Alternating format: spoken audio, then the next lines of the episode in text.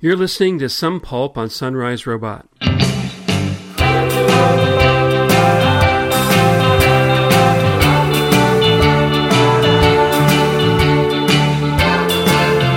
Welcome to episode 14. I'm your host, Bruce Edwards, and I'm joined by co host Michael Edwards. Hello, hello.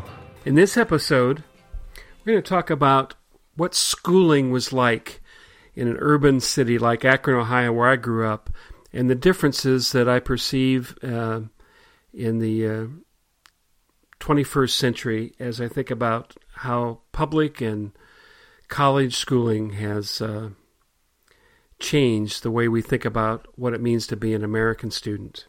Be interested to contrast with. I mean, I didn't have a very typical high school schooling life myself with all the travel, but um, just the the way media has changed the way high school looks to people.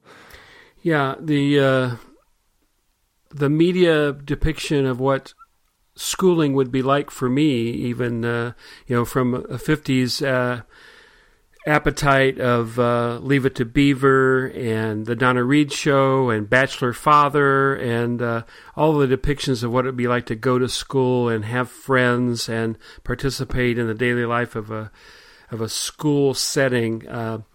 It, it bore no relationship to what I experienced, and I'm grateful for it. So, what was schooling like for you? When did you start going to school? Do you remember your first uh, day?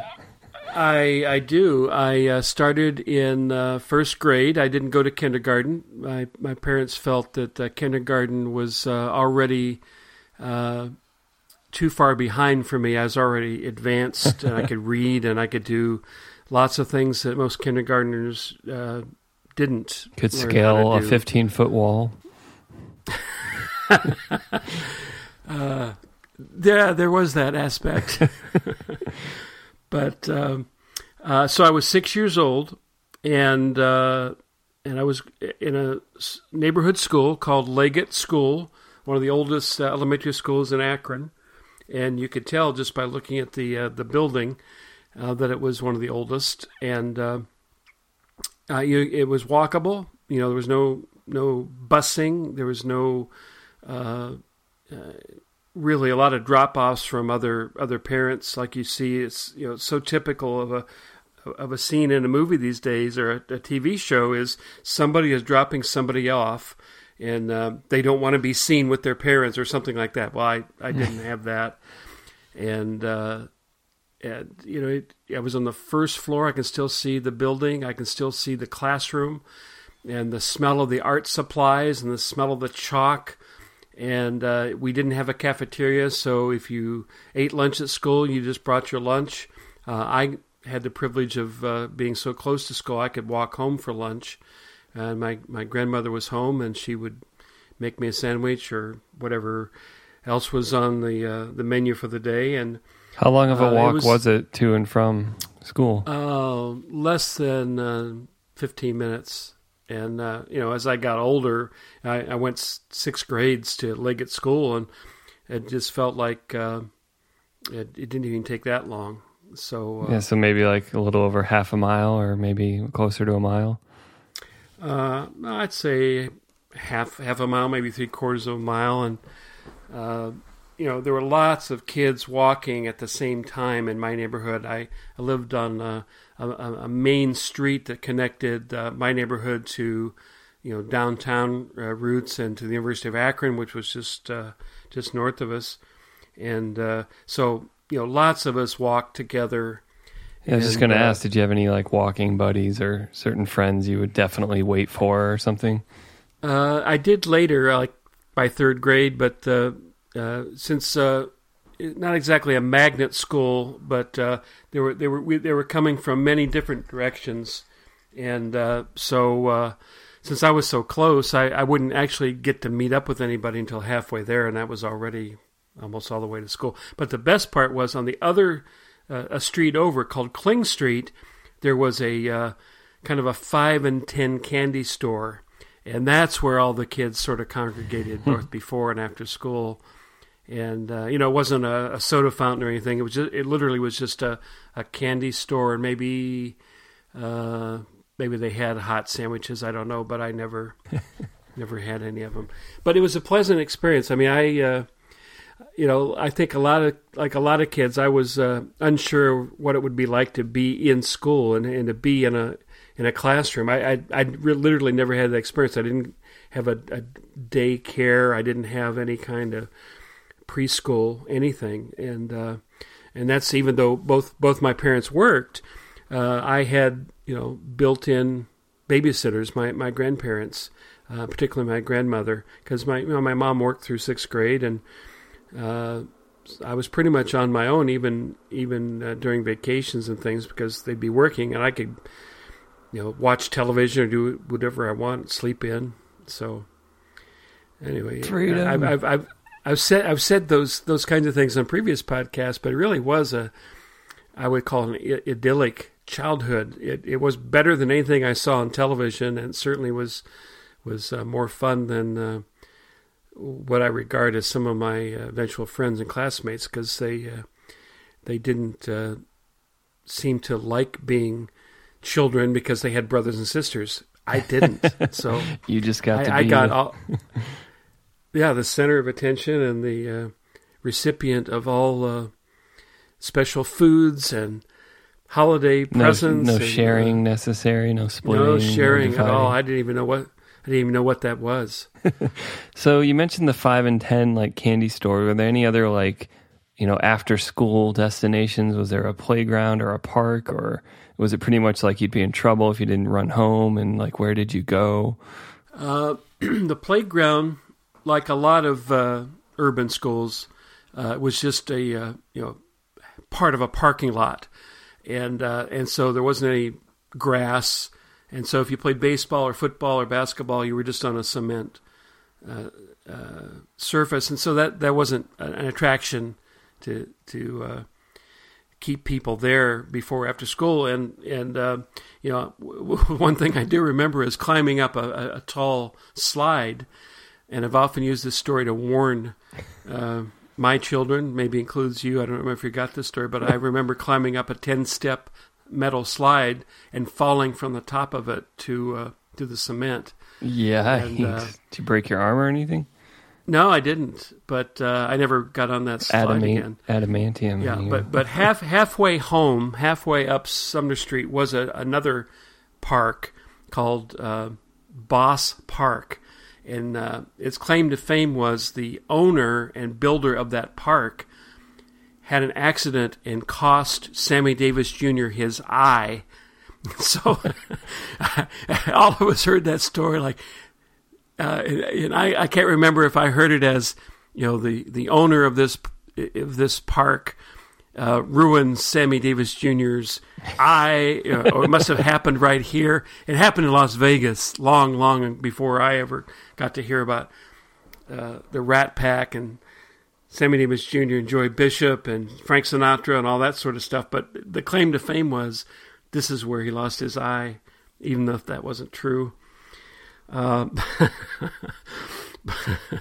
but uh, uh Leggett School was my introduction to schooling, and uh, uh, I just remember endless mimeographed homework papers, you know, numbers and coloring, and uh, it seemed uh, for for the first three grades. Uh, you know, I, I, mean, I wasn't going to Sunday school either because we didn't go to church early in my grade school life, and but uh, now that I think about it, it seems like those first three years were like Sunday school class uh, that I later experienced, where you bring home papers with things you draw or things you give to your parents, and, and uh, I was uh, I was never good at coloring, and my handwriting has always been atrocious, and that's because you know by the time I was five or six, I was typing, just two finger typing, but I was typing because I was typing up box scores and in creating you know baseball stories. And so uh, most of this you know the straight line schooling experience I, I was either already ahead of it or wasn't good at it in terms of you know performance standards. But uh, uh, I mean the kinds of things that, that teachers care about good handwriting and good coloring. Know, come on Uh, I don't have time for this. I've got words to read and write. Exact, exactly. exactly. So We always have it- had by- the, by- the the calligraphy standard of a doctor. I can't read your handwriting. right, right. Well, I'm not ashamed of that either because uh, it saved me a lot of uh, busy work later. Because uh, you know, by sixth grade, when the assignments got a little more interesting and, and more fulsome, you know, like writing reports and book reports in particular, uh, I always said, oh, Mrs. Miller or Mrs. Bell, whichever their names. Uh, I said, "Can I just type this?" And they said, "You can type." I said, "Yeah." She said, "Oh yeah, I'd I'd prefer that." So- So they were So- they could just grade your report and not your handwriting. right. Yeah. Yeah. The only the only C's I ever got in any schooling was for handwriting. Man, there's a there's another episode there. Just the the rise of the the word processor. But um, apparently, you wrote a book about that. Um, so what else we got here? What else? Like there's there's common like depictions of things in schools, like um, safety routines or assemblies and pep rallies, and like I mean, presumably your school had these things too, right? Well, uh, sixth grade, I'll, I'll just stay with that because uh, the previous episode talked about the Kennedy assassination, and and uh, but even before we actually had the experience of having to be, you know, informed by the principal of something over the PA system in every room, we used to get frequent fire drills, and we would get frequent. Uh, especially in the earliest uh, 60s, like 60, 61, 62, were drills for uh, safe uh, passage outside the school during a nuclear attack. so uh, I mean, we would do that at least once a week when the when the some of the really serious uh, uh, threats were, were perceived. But uh, you know, we would have a mon- at least monthly uh, fire drill, and sometimes that was accompanied by a an assembly you know, we're going to assembly. That was a that was a common phrase, and we will watch a terrible uh, projector, you know, showing a, a 16 millimeter black and white film about some dreadful event that might happen. So a fire, a, uh snow emergency because Akron's in the snow belt.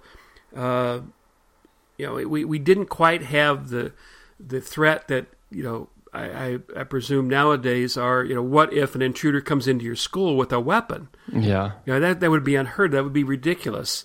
Uh, and I- it wasn't until and no no no joke implied until May of uh, of uh, you know, 1970 uh, the the threat was at Kent State University through the the Yeah, the National authorities.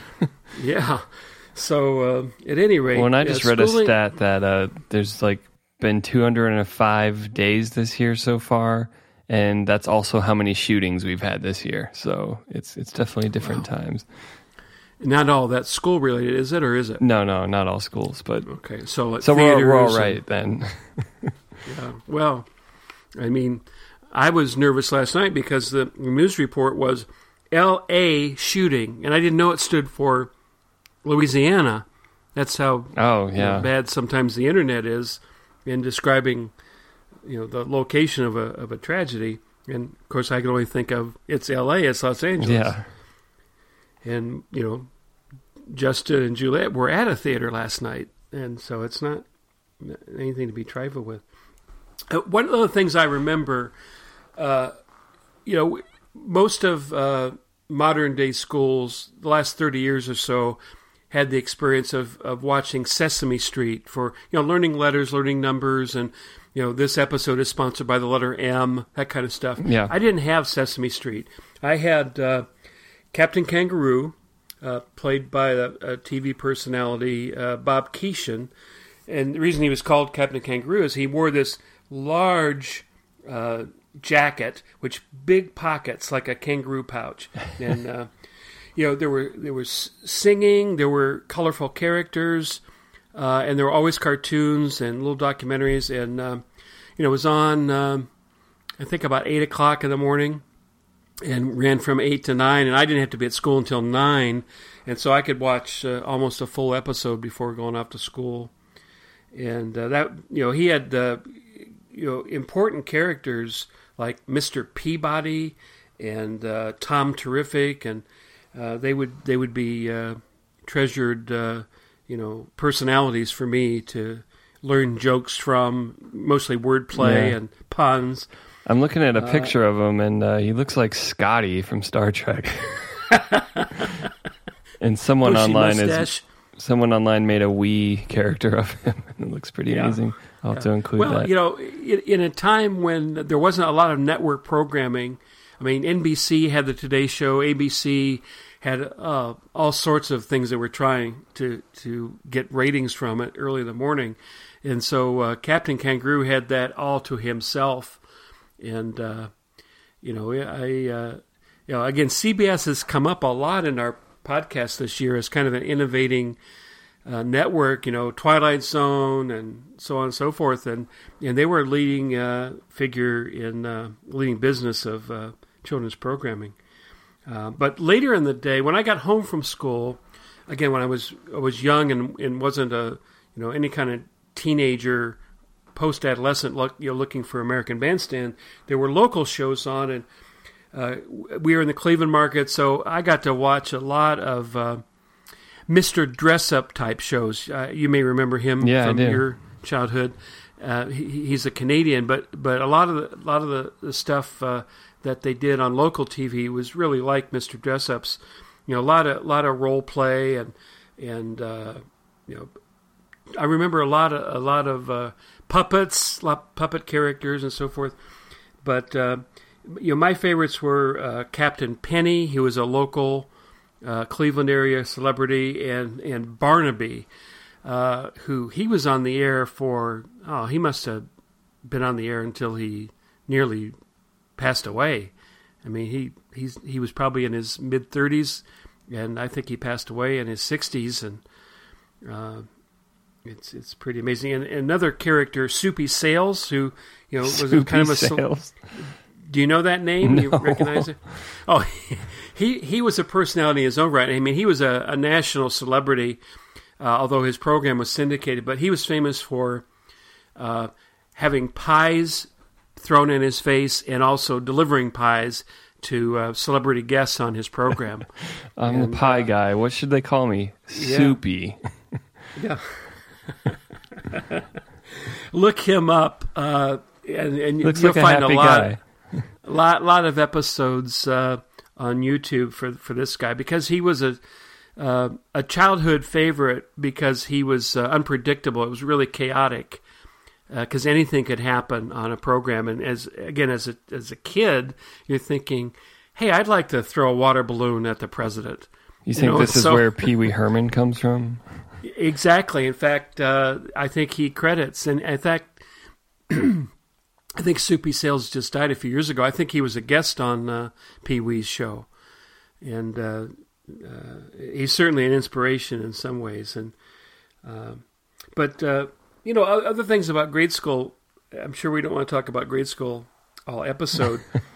uh, was uh, the idea that. Um, the Alice and Jerry books, which is a sort of a brand, you know, the you know all of human history seen through the eyes of Alice and Jerry, and uh, you know they they were lovely books. You can you can still buy them, uh, you know, mostly as nostalgia, but uh, uh, you know, see Jip run, or you know, there, you know, a lot a lot of uh, uh, short sentences that you could, you know, uh, you know, I was reading a newspaper by then, so I didn't. I don't need see Jip run. I mean, I, I couldn't be taught reading that way. That that, that was ridiculous.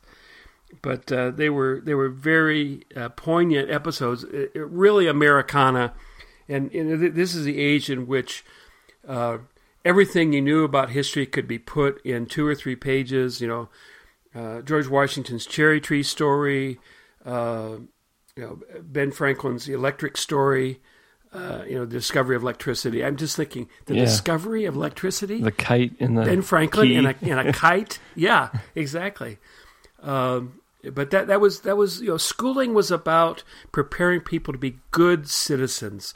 You know, good citizens don't take their neighbors' lunch. They don't you know they don't trip the kids going salute the downstairs. flag and yeah, and you you uh, you do the Pledge of Allegiance every every morning, uh, and uh, I can't remember if I, am sure it was true that uh, the school day did start with a playing of the national anthem, a recording of it, and uh, uh, so you know that every that single day.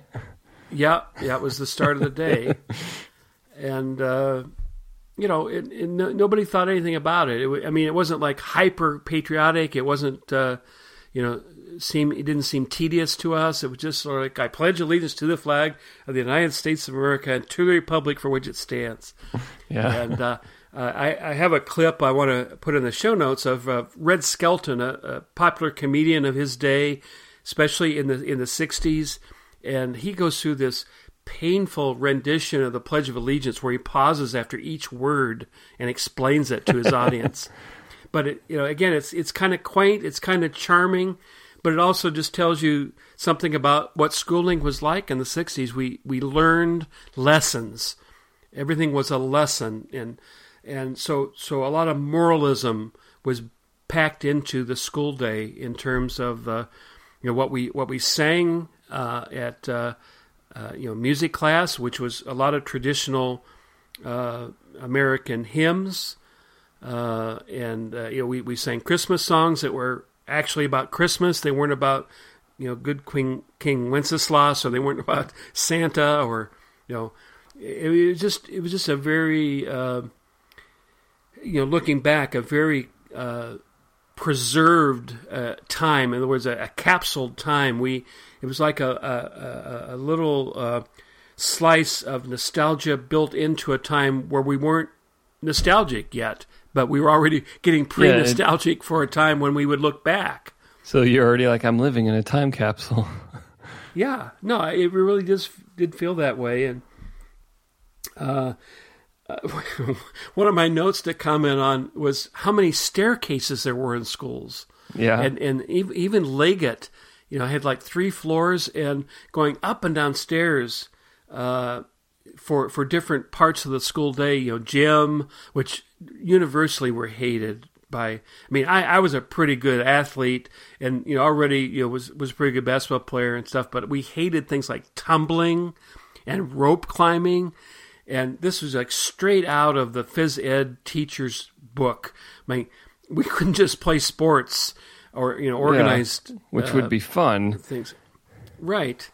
I don't know uh, what and, happened by the time I was in school. I never had to climb a single rope. Uh, we we walked to Almar Lanes and learned how to score bowling. like that yeah. was phys ed.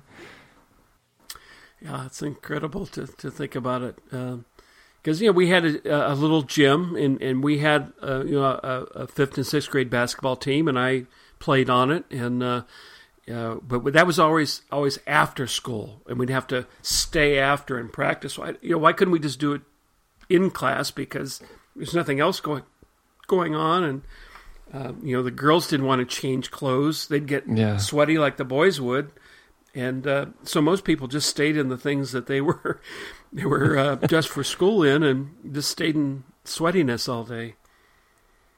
But uh, you know, the the highlight for me completely I can I can tell you immediately about first through sixth grade was I was spelling bee champion, and uh, I won a Sheaffer pen, and that was you know. you know, a, a, double indemnity there is I loved having the pen, but of course my handwriting was was terrible. and you but, still uh, love pens, and your handwriting is still terrible. Yeah, it is. It is. But uh, I I don't sweat as much. well, that's good. as I used to. And uh, I remember uh, the, the personalities of teachers. I remember having a crush on my second grade teacher, Miss Miller. Uh, I remember how crabby Mrs. Uh, Goodall was in third grade. Um, but uh, you know, my uh, my favorite teacher was in fifth grade, and her name was Mrs. Slaughter.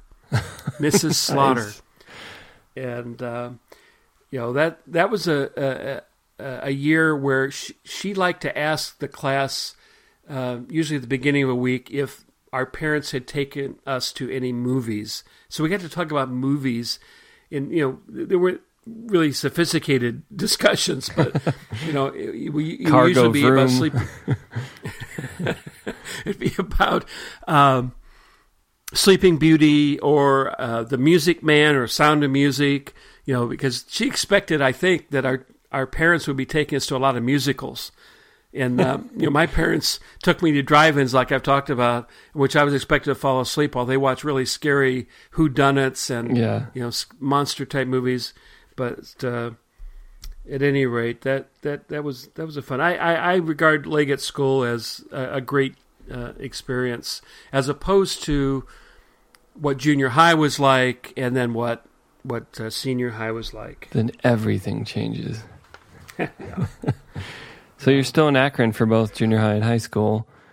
Yeah, yeah, and and still uh, close enough to the school I went to junior high, where you, I, it was walkable. Uh, you know, it's just across Exchange Street. You know, onto the campus of uh, University of Akron, and then you know straight shot. Uh, so maybe no more than a mile and a half, and uh, so unless it was really inclement out, you know, heavy rain or or uh, the day after a snowfall when things wouldn't have been cleaned up the sidewalks yet you know, I pretty much walked to school and walked home, and you know, occasionally I'd I'd, I'd get a ride uh, on the way to school. But my dad left for, for work really early, like six a.m., so I wasn't going to get a, a ride from him.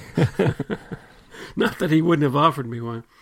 Uh, the name of my junior high, i i I think a lot a lot like a lot of uh, schools in different uh, uh, urban and collegiate areas.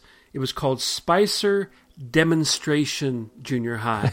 and there's that, that word demonstration is key because it meant because we were close to the University of Akron, we were going to be subject to a lot of experimentation.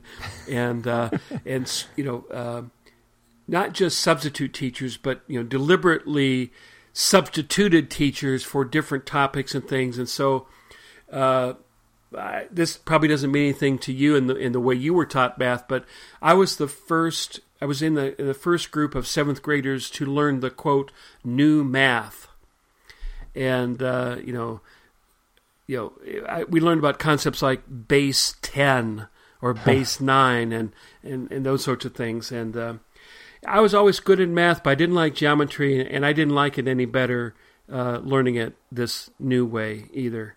And uh, but uh, I just remember a series of homeroom experiences. You know, uh, my first experience with homeroom, where I started in a classroom, and then the rest of the day was spent outside that classroom, going to individual subjects. Because in uh, elementary school, all the subjects are taught by one teacher. Yeah, you're in one room pretty much all day. Yeah, yeah, uh, which meant that science in elementary school was watching films about scientists because we didn't have a laboratory, we didn't have uh, any uh, you know microscopes, and uh, you know we learned about uh, you know the universe, the stars, and you know where Jupiter was, that sort of stuff. But in seventh and eighth grade, we learned inside an actual science classroom, which was was uh, different for me, and and uh, I, I think uh, we had the opportunity. I didn't choose the opportunity uh, to dissect a frog,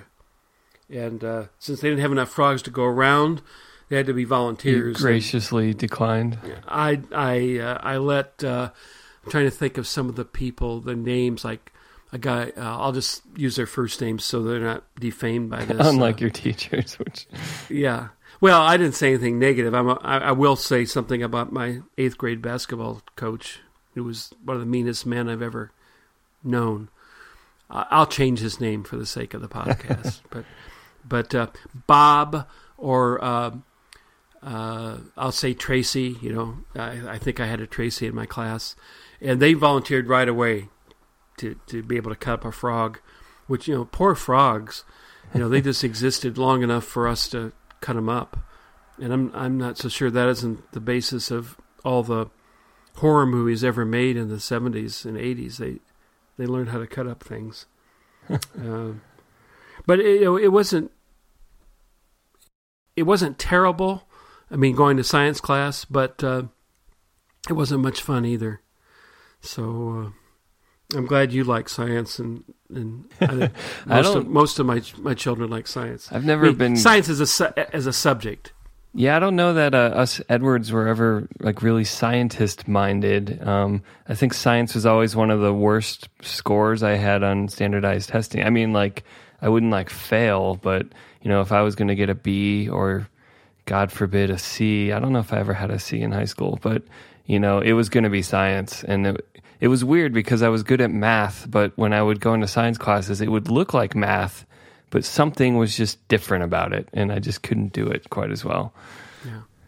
Well, yeah, I uh, I'll say this uh, later about my high school experience. My my best exposure to science and scientific thinking was in in high school. No surprise because they had, uh, I think, better training, more experience as as teachers. Uh, nobody goes into junior high teaching to teach science. That's my experience. Yeah.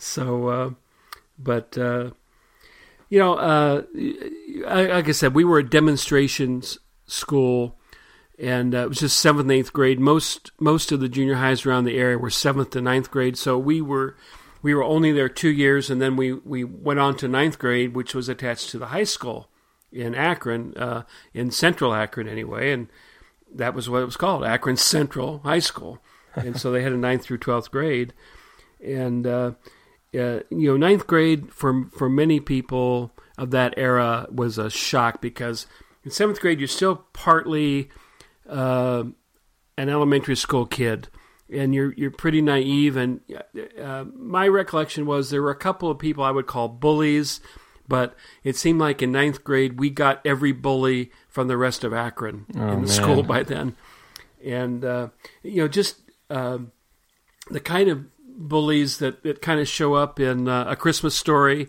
to to plague Ralphie, you know, in in that, and uh, you know, just people who are mean for no reason. Yeah. Um, you know, they they didn't come from uh, deprived homes. They had intact, you know, uh, family structures. They may even had an older brother or younger sister flanking them. It just to me, there was no reason for them to be what they were. But I experienced that for the first time in ninth grade, and it was, you know, unpleasant, and uh, you know, uh, and I just, uh, you know, th- this is the one thing that that that uh, popular media of the time had sort of prepared me for because there was always a bully character, yeah, uh, typical, and uh, you know, I didn't, uh, I didn't like it, and uh, so and there's there's nowhere to go with that experience because you really I really didn't want to tell my mom and dad because yeah. you know, my my dad would have called the principal and so on and so forth and you know nothing as savage as what uh, I think kids experience today or at least that they report. Uh, it was just unpleasant, and uh, you know I was now eating at a high school cafeteria kind of thing, and there were people who said, "Give me your lunch money," and you know there's just just ridiculous stuff. weird little society of not adults, but weird power systems still yeah, in place. Lord of Lord of Fly, Lord of the Flies sort of people. You know, like uh, we were we were in our own uh, own world. Um, you know, seventh eighth grade was the only time I can recall of getting in an actual fight.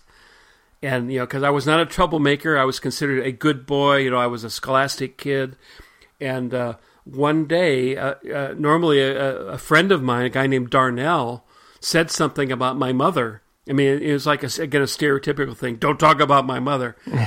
and uh, I slugged him. I was proud of myself. I, would never, you know, hit anybody in the in the jaw before in my life, and had never been called to the principal's office. Uh, you know, you know, it just it didn't happen in Spicer demonstration school anyway. I mean, we were both a model and an experiment and uh, so there we were. You punched uh, a man named Darnell. I did, I did, and uh, my teachers were shocked. Uh, in the like the next day, I wasn't suspended or anything. I just had to spend the rest of the afternoon uh, in in school because you know I had to have my mom come and pick me up. and uh, don't you say anything yeah. about her, but she's going to come pick me up. Right, right, and uh, you know, of course, again, it's that weird sensation you have of being proud that you hit somebody in the jaw, uh, even though it was technically wrong. You know, it was against school policy. But you know, my mom and dad were proud of me. what did he say? well, he said this, and of course, I, I think probably it wasn't the worst thing that could be said about somebody's mom, uh, but you know, I just figured I'm just going to haul off and hit this kid and see what it's like. See what it's like. Try Yeah. my You know, hand he- at some he- violence. he was bigger than me, uh, but I thought he was a little paper mache, uh, meaning he could be easily uh, knocked down, and and indeed he was, and he cried, and I didn't think anybody I would ever hit would cry first. you know, wouldn't want to get up and start you know swinging back, but he didn't. I think he was so shocked that. You know, I was a nice kid. I don't go around hitting people that he was so shocked he couldn't respond. And then we were good friends the rest of the school year. It's like Apparently, I know we can't. males are just weird like that. Like, like can be sworn enemies, and then suddenly, just kidding, we're best friends. Yeah. Well, he he certainly took it as a sign that he should either be my friend or stay away from me.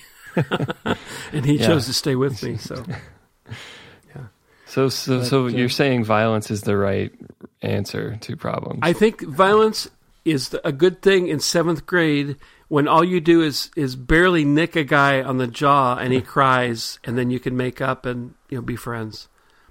you, you don't think we should equip our students and teachers with, you know, guns to make sure we're safe? make sure, make I- sure these little outbursts are deadly instead of I would say water balloons is as far as I would go. okay. And we did have days, water balloon days, literally like a school sponsored water balloon, you know, in the summer. I mean, before the school is out. And I, I did appreciate that. But I think it was the influence of soupy sales and his, his pie machine. Um, so anyway, to sum up that, era, you know, it was a, a to me a gentle time. I enjoyed my school experience. Like a lot of people who love school, you I you love everything about it. The the uh, uh, the smells, the activities, uh, the the friendships you make, um, uh, and then comes senior high, and particularly ninth grade, where the bullies come. You know, like like zombies just off another planet who are Yeah. i- imported to our school. Like we get our supply of, of bullies. And and you know, even the, the, the friends I had who were girls said they had bullies among the girls too. And, Yeah. you know, mean that- Girls that is a true story. Um, Yeah. Did you have any like the experience of like people you were close to or, or you know got along well with in junior high that like seemed to instantly transform into different people in high school like You know what? Um, I had the opposite experience. Uh, two, two or three guys that were, you know, just incessantly irritating to me, and and often saying they were probably witty remarks for that age and for those guys. Uh, trans transform into my best friends in high school. uh, and uh, you know, in, in case you know somehow he happens to hear this, one of those is, was Tony. To- Tony was my best friend, and and Roy was my best friend. And you know, we double dated together. We got our you know driver's license at the same time. I mean, not not you know together got them, but you know within a, you know a week. and uh, we were always. Uh, and this is the best part. We would be always picking each other up to go to Swenson's. Yeah, wow, that sounds I mean, amazing. That's, yeah, that's incredible. Um, and Tony had a, a a Mustang. I had a Ford Falcon.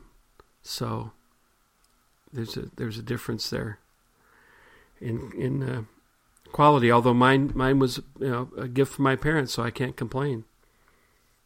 But uh, but you know uh, I mean uh, high school is well depicted, well covered in popular media. And uh, you know, I used to watch shows like uh, The Many Loves of Dobie Gillis, that that had uh, uh, as one of its main characters, besides Dobie Gillis, Maynard Krebs, who was Gilligan on Gilligan's Island, and he, he he personified for me the way uh, I expected high school to be, and was disappointed it wasn't more like this character, who was smart but didn't let anybody know, and uh, and so he he's sort of an early beatnik. Beatnik. He's he's uh, got all the witty remarks and things. Uh, uh, but uh, he he was the character who said work and with that with his voice splitting there because anybody would ever ask him to do anything he would have that work and uh, it's a famous uh, that one word is a famous line in the 50s and 60s uh, TV and I guess that's how he got the Gilligan part but uh, he plays sort of the same guy uh, but and there was a, a show called Room 222 uh, and a, a, another show called Mr. Novak. And the most important part about both of those shows is they tell you that the neatest, cleverest, most important man or woman in your life in high school is the English teacher. Because she's going to know, or he's going to know the best books to read. Uh, you know, he he's the one who's going to know about uh, uh, the, the, the stories uh, like uh, you know, later on I would I would learn these stories like Catcher in the Rye. I mean, I thought it was a baseball book. I didn't know, and uh, and so your English teachers are always the hip ones and so forth, uh, and uh, that's that may be the most important point uh, for anybody to be prepared for for high school is you know learn to love your English teacher because they're the ones who are going to you know hang with you in the darkest times, and uh, make sure you know all the cultural references that you'll probably miss if you didn't talk to them after school. well, that's good advice. Yeah. and of course, it's probably why I became a college professor in English because, you know, I I knew that's where the hippest students would be because nobody you know majors in English to get a yeah. job. what is yeah? That's a, a long-standing cliche. It's it's a yeah. weird like not to derail the the school conversation, but um, it seems like yeah, you get an English degree or in rhetoric or writing like that doesn't prepare you for anything specific and yet is there a single corner of human life that isn't made better by mastering rhetoric and writing and communication and all these topics of English. Sure. Sure, I would never have heard of uh, Jacques Derrida unless I'd majored in, in English and rhetoric. and what a great thing to miss. Um, how well how impoverished I would be, and Foucault. I would never understand the prison system without Foucault. Um, but uh, yeah, yeah, ninth, ninth grade was hard, but once you make that transition, you know, in in Akron public schools in Akron Central in the '60s, you you're home free because 10th, 11th, 12th grade almost make up for that ninth grade year. And you know, I got elected to uh, an office. I was you know vice president of my senior class. Uh, I was yearbook editor. Uh, I was uh, on the staff of the Anvil, which is the literary magazine of the high school. See all these stereotypical stereotypical uh, Max uh, Rushmore type experiences. You know, I got to I got to live, and uh, so that's that's that's a, a great uh, socializing socialization experience of getting to do all those things, and. Uh, so, would you say in general you loved school, other than like the, the bully situation and the the dismal? I did. I did. Yeah, I, you know, uh, you know, I got to play high school sports. Uh, I was on the basketball team. I played high school tennis, uh, and uh, you know, tennis was a, a, a, a, strange experience because, of course, nobody comes to see your matches. Even I don't think my parents ever saw me. Yeah, tennis is weird like that. You just play yeah. and someone scores it. yeah, yeah, and uh, but I was on the tennis court the day that that Kent State happened and uh, you know somebody had a transistor radio at the, at the match, and uh, like halfway through my match, somebody said four people, four students have been killed in Kent State, and we, we couldn't, it didn't register with us what that could possibly mean. You know, why would our National Guard kill four college students? And of course, you, you live through the story and you hear the you know. The, the, the National Guard are the ones that had the guns, but they were afraid of the rock throwing crowd and uh, you know, it's just, it's just a weird sensation of of uh, of hearing that story, and uh, you know, uh, but I remember, you know, I, I remembered in a previous episode where I was when John F. Kennedy was was, was shot, and I was in my sixth grade classroom, and I was on a tennis court in uh, in Akron, Ohio, north uh, north of the campus, and uh, you know, not more than ten miles away from Kent State. Sur- surreal. So I was interested in uh, asking about more of the the changes you've seen. You know, I mean, by the time I'm in school, like it seems like there's no shortage of treatments of school. Um, Saved by the Bell, or even the, like niche stuff like how how Parker Lewis can't lose, or um, I forget was Degrassi's the Canadian sitcom, and um, you know you keep going forward, you get to Freaks and Geeks, and it just seems like you know since school is such a universal institution for American culture, it's it's rich, it's rich cultural heritage for depiction in TV shows, and um, you know you've mentioned some of the shows you saw growing up, but was there was there a quintessential like teen drama set in high school in, in your age, or was is that more of a seventies eighties invention? Well, I, I, think the seventies and eighties did uh, author uh, a, a high school dramedy kind of approach to to the lives of. Uh, of, uh, of students, you know, Breakfast but Club, what, what, kind what, of being a landmark. Yeah, yeah. But what we did have were the so-called afternoon specials, right? And you know that that becomes a, a characteristic phrase. You know, the afternoon special, and ABC was the the one who really uh, uh, pioneered this. It was always about a serious subject, and so it's a story about a, a young teenage girl getting pregnant. Uh, there, there's about abusive parents. There's about bullies. Uh, there, there's about uh, great teachers, right? Who, who who made the difference in this person's life, kind of stories. They were all fictional, but you know, it was it was this. Uh, I don't think they were weekly, but at least once or twice a month, they were these afternoon specials, and uh, you know, I watched uh, quite a few of them, and uh, you know, many of them were were horribly bad. I mean, they, they, were, they were poorly acted the uh, sermonizing of them were just so heavy that uh, you know it, it almost compelled you to to run the other direction and say. if if this is what being good is, then I'm going to be bad. So was that uh, was that the way they were received at the time too? It wasn't just retroactively derision applied to these. Well, it certainly there was derision at school. I mean, if if you you know, because you know, here, here would be the dialogue. You, you go to school the next day after an ABC afternoon special, and somebody says, "Did you see that?" And, and they would say, "You know, my mom made me watch that," uh, and and you know, just just even that that kind of attitude doesn't indicate, you know. Uh, respect for the medium or for the, the lesson being learned and and uh, you know I think that's right at the the era this is like 68 to 70 now. You know, again, you've got all these these these things happening in the, the larger culture. Vietnam War, assassinations, and you begin to get cynical and and you know no hour and a half special about an incident in in a high school experience. Uh, you don't want to hear about that. You don't want to hear a guidance yeah. counselor tell you all the things that uh, are wrong with you and your generation.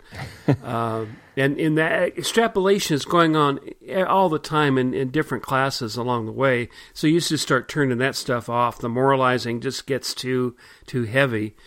And you know, looking back, I mean, those those pressures were there, and those those you know cultural forces were at work. But in the day to day high school experience, it seemed over overwrought to bring those into the classroom because you know there isn't going to be a lot of that affecting you directly in, in your in your high school life because you are still adolescents. You're still 16 or 17 and and um, it's it's it's like to, to me it, it's uh, television stations providing their quota of public service announcement dramas and it's it's taking some of the uh, pressure off of the the guidance school counselor person. Uh, and there were there were a couple I respected from afar, uh, you know, because they're usually your college uh, uh, preparation coach too, and they're they're you know filling out forms for you and that kind of stuff. But some of them were laudably, uh, not laudably, they were ridiculously poor at their. I mean, I mean, our attitude was the person who gets the guidance counselor uh, role is somebody who couldn't teach in the classroom. That's that's unfair. So the, it wasn't the gym teacher that had that label. Oh yeah, oh yeah. The uh, in fact the the worst math teacher I ever had was uh, a football coach primarily, and he would come to class and spend two minutes on math topics and then start talking about next week's game. So you know he he, he was awful, and uh, I won't even name him, but uh, uh, So it seems know, like it- it- uh, this is just inherent in, in new generations of, of people and, and teenagers that being talked at by perceived either superiors or like it's it didn't come from you so the story doesn't have as much credibility was that kind of some of the feeling of like oh the Right. network's going to tell us what to do Right, right. So, see, we I, I think we're relatively naive, but not naive enough not to know that girls get pregnant. That there are uh, uh, we didn't have this term, or, or it wasn't in you know in in in, in use. Uh, you know, we, we knew that there were people who were gay. You know, how whatever we used to, to describe that. yeah Uh, and we knew that there were teachers who uh, slept with their students, and uh, you know, on and on and on. So I mean, that kind of story was available to us. It's being played out for us, but uh, it's not. Uh, it wasn't talked about directly. I mean, it wasn't. Yeah. It wasn't an authentic in an authentic discussion. Uh, that was left to the network TV guys. And, and why would we want to hear about that or, or to try to you know figure out how to make decisions about things? yeah they should be the storytellers for that Right, right. And you know, we did have a, a kind of fledgling uh, sex education uh, curriculum that was taught by my assistant basketball coach. great and and uh, you know we we learned about female and male anatomy and we learned the, the sort of physiology of that but we didn't really learn anything else so if i didn't already know uh, i wouldn't have learned from that classroom So that, that makes You me want to ask: Did your parents tell you about sex? Did you hear about it mainly from other kids? Uh, I, I, I would definitely, you know, learn uh, from my dad, but much later and really only with prodding from me. I mean, it was, it was, Was it too, as stereotypical as this that kind of situation is always depicted? You know, I don't think my dad was ever stereotypical Right. in that. Uh, I guess not. I mean, in this sense, I mean, uh, if you ask him a direct question, you would get a direct answer, uh, and even if you didn't, you know, want to hear the answer and the way it was was was told to you, uh, you know, you know, for instance, why are you asking me about that? All right, here, you know, here's the lowdown or whatever. Uh, but uh, you know, eventually it would be from reading books. I mean, that, that, that's just you know the way I would have ever learned about it. Uh, you know, and I can remember uh, a book I, I picked up in, in the library called oh by Ashley Montagu, who is an anthropologist, and you can you can look his name up. And I can't remember was it called the human ape or the human animal or something like that. And he had a chapter on sex, and I read that, and that's you know I, I was a little it was a little incredulous about what what what are you talking about, Ashley?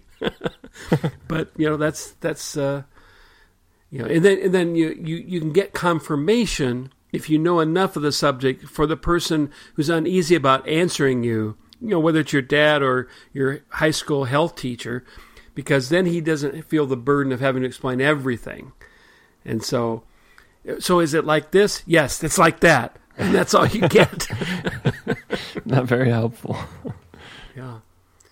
So So you mentioned going to It- the library and, and getting a book on sex, and um, one of the topics you have down here of like a difference over the decades between schools is uh, the the presence of book burning, which I can't remember a book burning I guess yeah, I guess yeah. In some other states, maybe this this is still in fashion, but Yeah. it's pretty Yeah, taboo and- nowadays. It's like, what are you trying to destroy free society? Right. Right. Yeah, and I, I, we never, there was never any literal book burnings. Uh, in fact, I only learned that that was a thing until I, I, I read Ray Bradbury's Fahrenheit 451, and you know, I, you know, learned about Nazi book burnings and so on and so forth. But uh, in in the sense of school boards and PTAs uh, having to deal with angry parents or or uh, even even a, a student herself or himself saying I I was forced to read this book that you know attacks my religion or something like that, and uh, uh, and yeah, I, I think there's definitely less less uh, Because reading an alternative idea is automatically an attack. Right, right. But but it was a serious thing uh, in in this in this sense. Uh, first of all, um, it it meant that there, there's a certain level of accountability that uh, PTAs and school boards felt for policing uh, and for addressing these these issues. And I, I'm not saying that's a good or bad thing. In fact, you know, in some ways it's it's it's ridiculous, but in other ways, it, it also meant that when there were overt racist, not not like Huckleberry Finn, although that was treated as a, a racist text eventually. Uh, you know, I, I read Eldridge Cleaver's uh, Soul on Ice to do a book report, which was ridiculous, unheard of. I mean, it's, not that I was that enlightened or that avant garde, but I, I actually was interested in reading about the Black Panthers. And that, that is a book that if it had been uh, initiated by a teacher, they would have been suspended. Right. But because because I introduced the book and that was my book report, you know, uh, you know, I, it was you know uh, allowed to to uh, pass the censors, so to speak.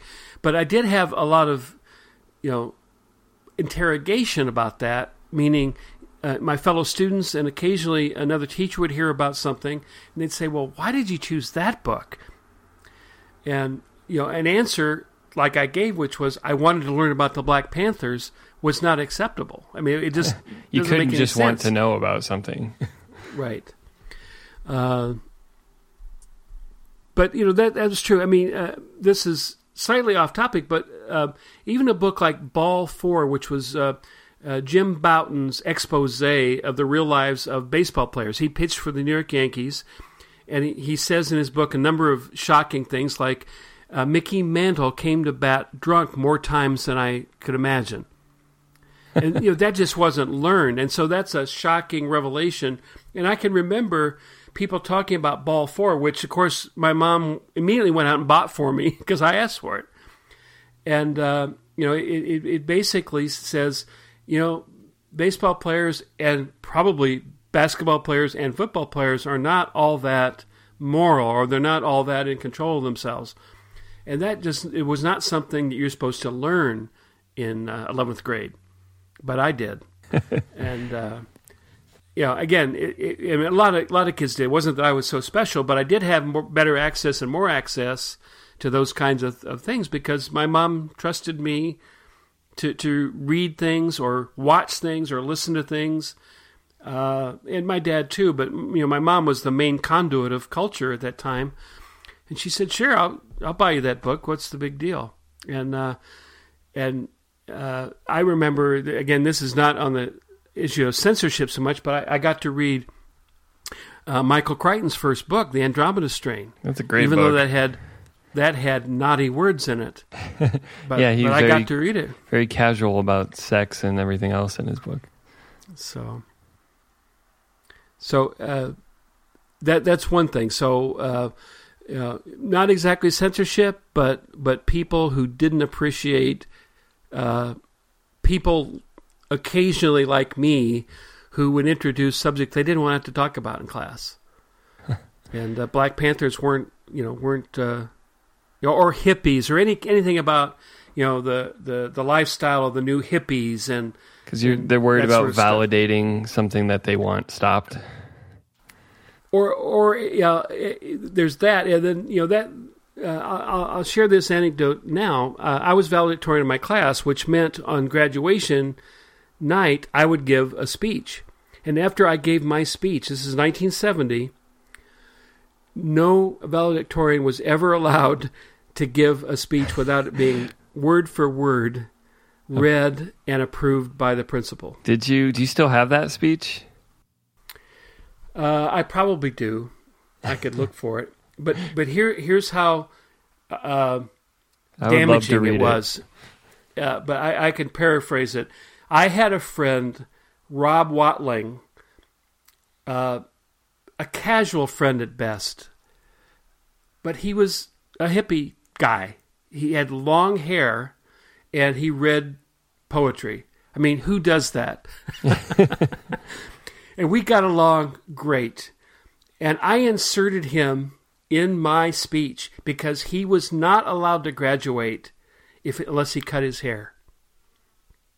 And I we didn't have the word rant in our vocabularies, but I went off on a rant that was sort of spontaneous during that, and they were waiting to hear me talk about uh, being good citizens, opportunities. How future.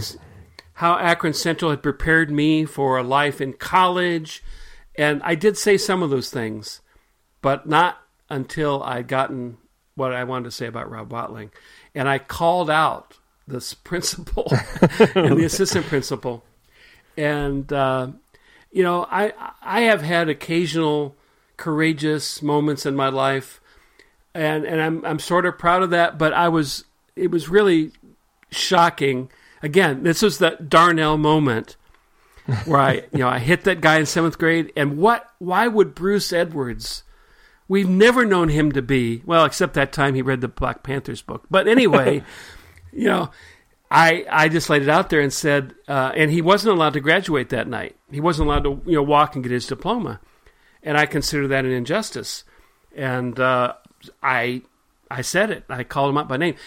The irony is, though the uh, assistant principal was extremely mad at me and actually chased around the the, the school looking for me afterwards, Rob Watling was even more angry with me because he said, "Why did you do that? Why did you mention me? I didn't want the attention called to me."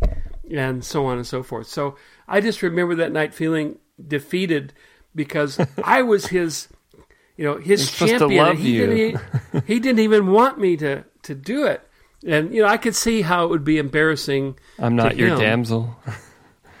exactly, exactly. Yeah.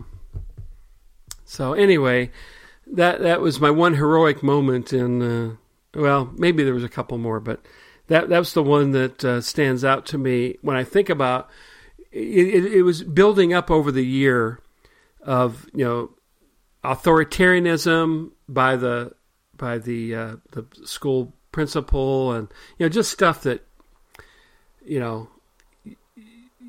I I didn't want to end the school year and and you know to me going on to college was a big deal. I mean it's like this is where I'm really going to get educated. You know, this is where I'm yeah, going to really finally I can be, dive in and learn something. Right, and so course what I went on to do is major in Greek that first year, which means I got exposed to all sorts of ancient Athenian uh, wisdom and and uh, you know, rebellion in the original language. Uh, but I didn't learn a whole lot of other things because I found out that you know the game is rigged even for universities because you got to follow the administration. Yeah. And, uh, well, it's either it's either the faculty or administration that are cracking the whips, and they can either be terrible masters. Well, it, what what you find out is uh, they do care about the public, and all you need is one person to complain about X, whatever it is, a subject matter, a speaker you brought in, uh, a paper you wrote, that you know defies the conventional wisdom or whatever. Uh, but uh, it is it is a interesting experience that transition from each of the grades from from elementary to junior high from and, and junior high to, to high school.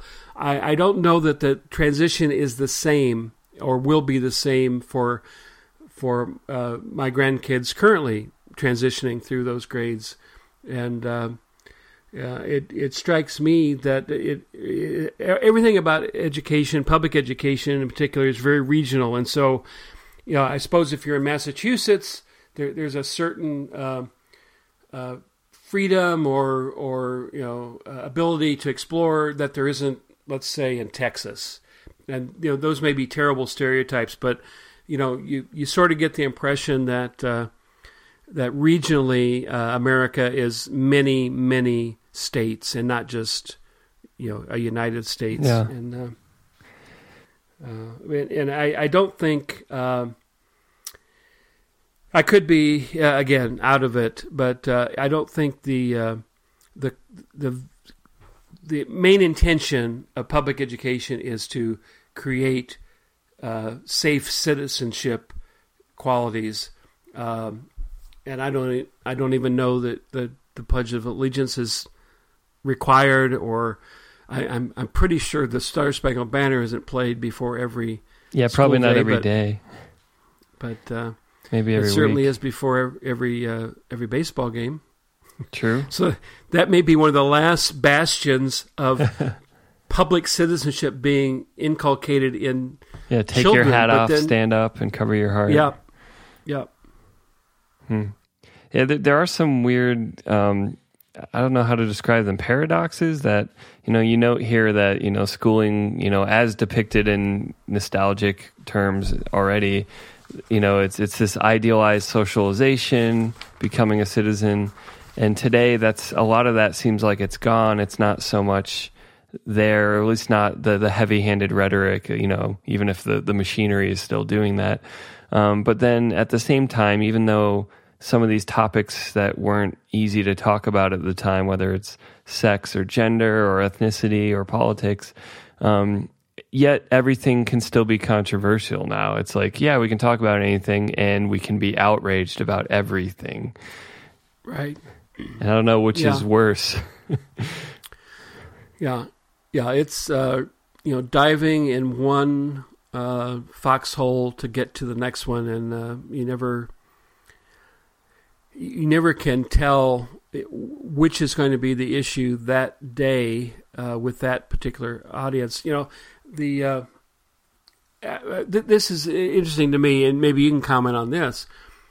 Um, after the Supreme Court decision about uh, same-sex marriage, suddenly subgroups were starting to say, we are not a Christian nation, and in fact, we never have been. And these were some of the same people who were arguing the opposite uh, before that, because it just it's just weird to me that you can switch sides of the argument. I mean, these are the same people. Uh, and you know the reason it's not a Christian nation today is well that Christian nation, if it existed, would never have done this. Uh, and it just it's just a weird era.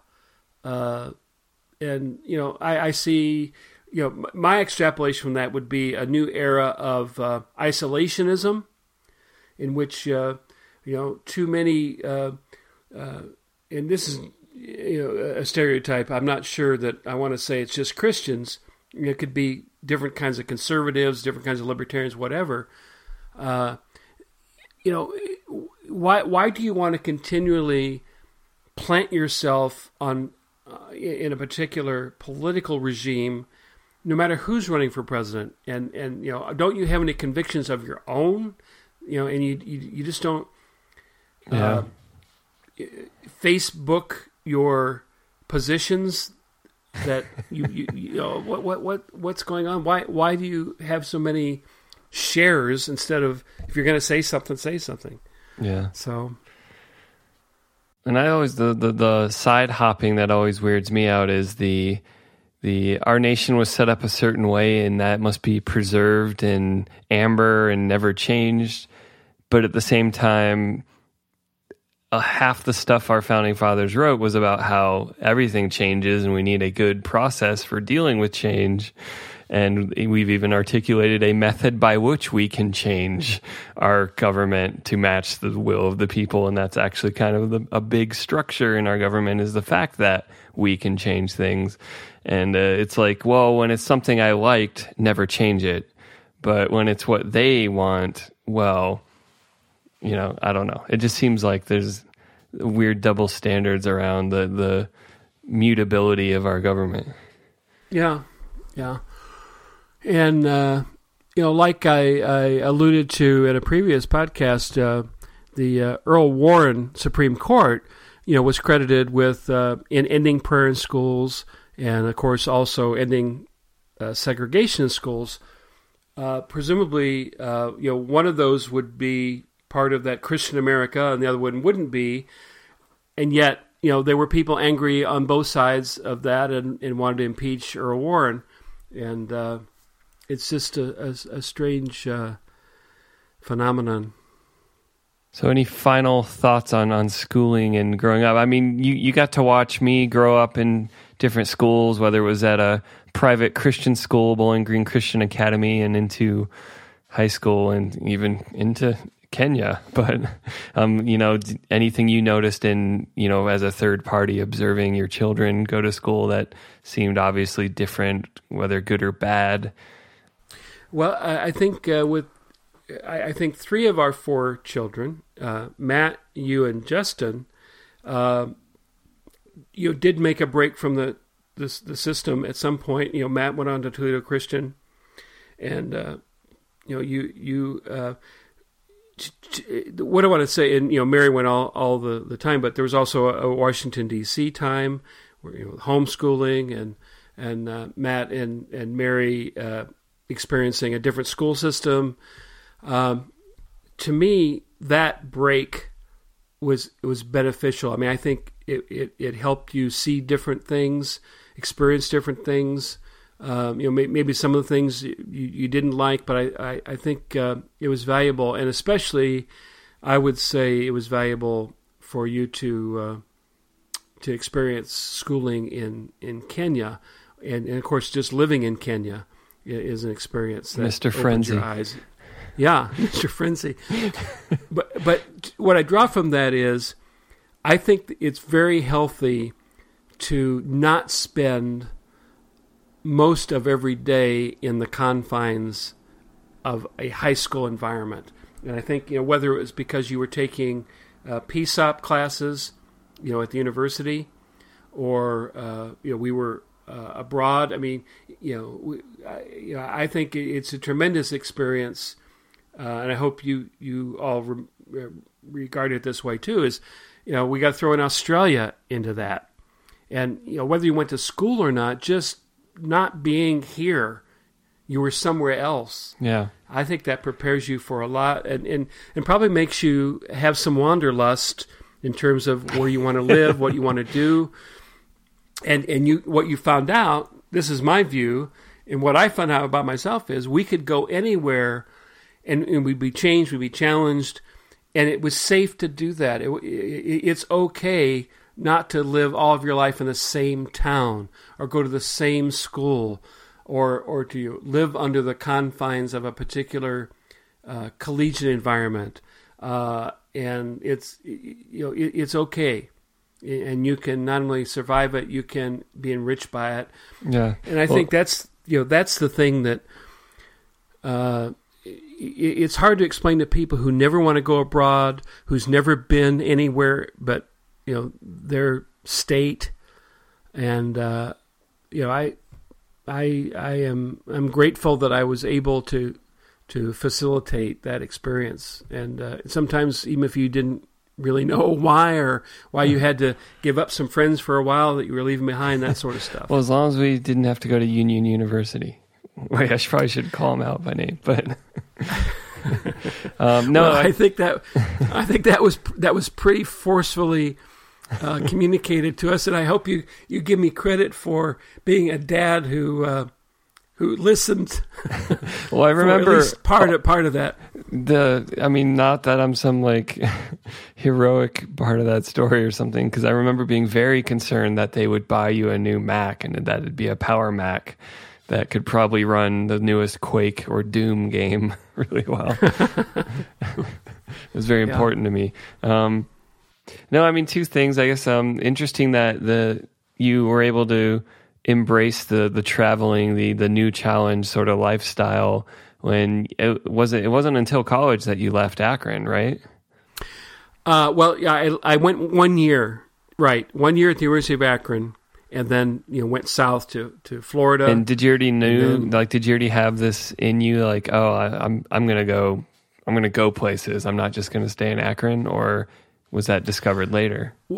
Well, no, I, you know, quickly I would say, you know, the years of traveling to New York City, you know, as part of of the wanderlust of my parents and grandparents for you know a two week vacation every summer, that you know clearly opened my eyes to a different kind of world, different kind of language, different kinds of experiences, and uh, you know, in the summer before I went to the University of Akron, like the the vacation time between you know senior year and and uh, going to Akron, I asked my parents to drive me to the south, and we experienced going through Birmingham, Alabama. I wanted to see uh, Selma. I wanted to see where you know Rosa Parks was. I mean, I get it makes me sound noble and heroic or something in some ways, but that's you know uh, that's how I knew I did. I I would never want to stay in one place, you know, at least for education, and I would never you know want to uh, not go somewhere uh, if I had the opportunity. And so, uh, Yeah. I guess the the short version of all that is, I think I've always since New York. Uh, you know, I've always had my eyes open to other places to go. That's great. And I mean, you definitely instilled that in us by traveling a lot, taking us to, you know, half of my kindergarten year was in DC, Springfield, Virginia, I guess mostly. And, uh, you know, I, I think I share in common with you that ninth grade was one of the most dreadful schooling years of my life. I, it was depressing going to Bowling Green High School in ninth grade and um, getting to go to Kenya for 10th grade was, you know, if nothing else, a change, but it, it actually turned out to be much better than just, you know, a change. And, uh, you know, going back to, you know, maybe worse than ninth grade was going back to Bowling Green High School in 11th grade. Yeah, yeah. And that's when the, Yeah, the it would- whole let's just take college classes and get out of this place. Yeah, and that that was hard for me too because after you've uh, you know lived in Kenya and seen the world, I mean, I I didn't really want to come back to the same situation at the university, and I didn't mainly because I was told I couldn't, and I had to find my own position. I mean, I could have gone back to the English department, which I you know I did for a class at a time, but uh, you know that that's uh, another day, another story. But but the idea is if you have the opportunity and don't take it, uh, it's a m- big mistake. And I think uh, some some of the things that all of you have, have done with your lives is very adventurous. And you know, even even for me, it's amazing to me that uh, you know that you've made those choices and and been able to not just make them work, but make them you know be very uh, uh, enriching and and uh, you know the friendships you make, the things you learn, things you get to do. Um, all those things were true of, of, of me in the, in the various adventures that I chose to take you on, and, and you you've taken me on your adventures. And that's the best part. Well, that, that's amazing. I think that's the note we should go out on. Okay, the adventures we took each other on. Um, so this was episode 14 of Sum Pulp. As always, we're, we're so happy to have you listening. And uh, you can find show notes and links to all this stuff at uh, sunriserobot.net slash sumpulp slash 14. Uh, we'll have links to, you know, Captain Kangaroo and Red Skelton's Pledge of Allegiance and, uh, you know, some of the typical films that children were shown, like A Small Town. And, uh, you know, I'll throw in a picture of this, this Wii version of uh, Captain Kangaroo. It's pretty amusing. And, uh, so you can check, you can find that at Sunrise Robot website. And if you'd like to support us, um, we do have a Patreon going on. If you go to patreon.com slash sunrise robot, and uh, any anything you send our way helps us keep making great shows, helps us add new shows, including a, a recently added book club podcast has joined our repertoire on Sunrise Robot. And uh, whether whether you're into pop culture, music, or technology, or um, reading and, and life stuff, um, there's other great shows happening. Uh, as always, thank you for listening, and uh, we'll see you in a couple weeks.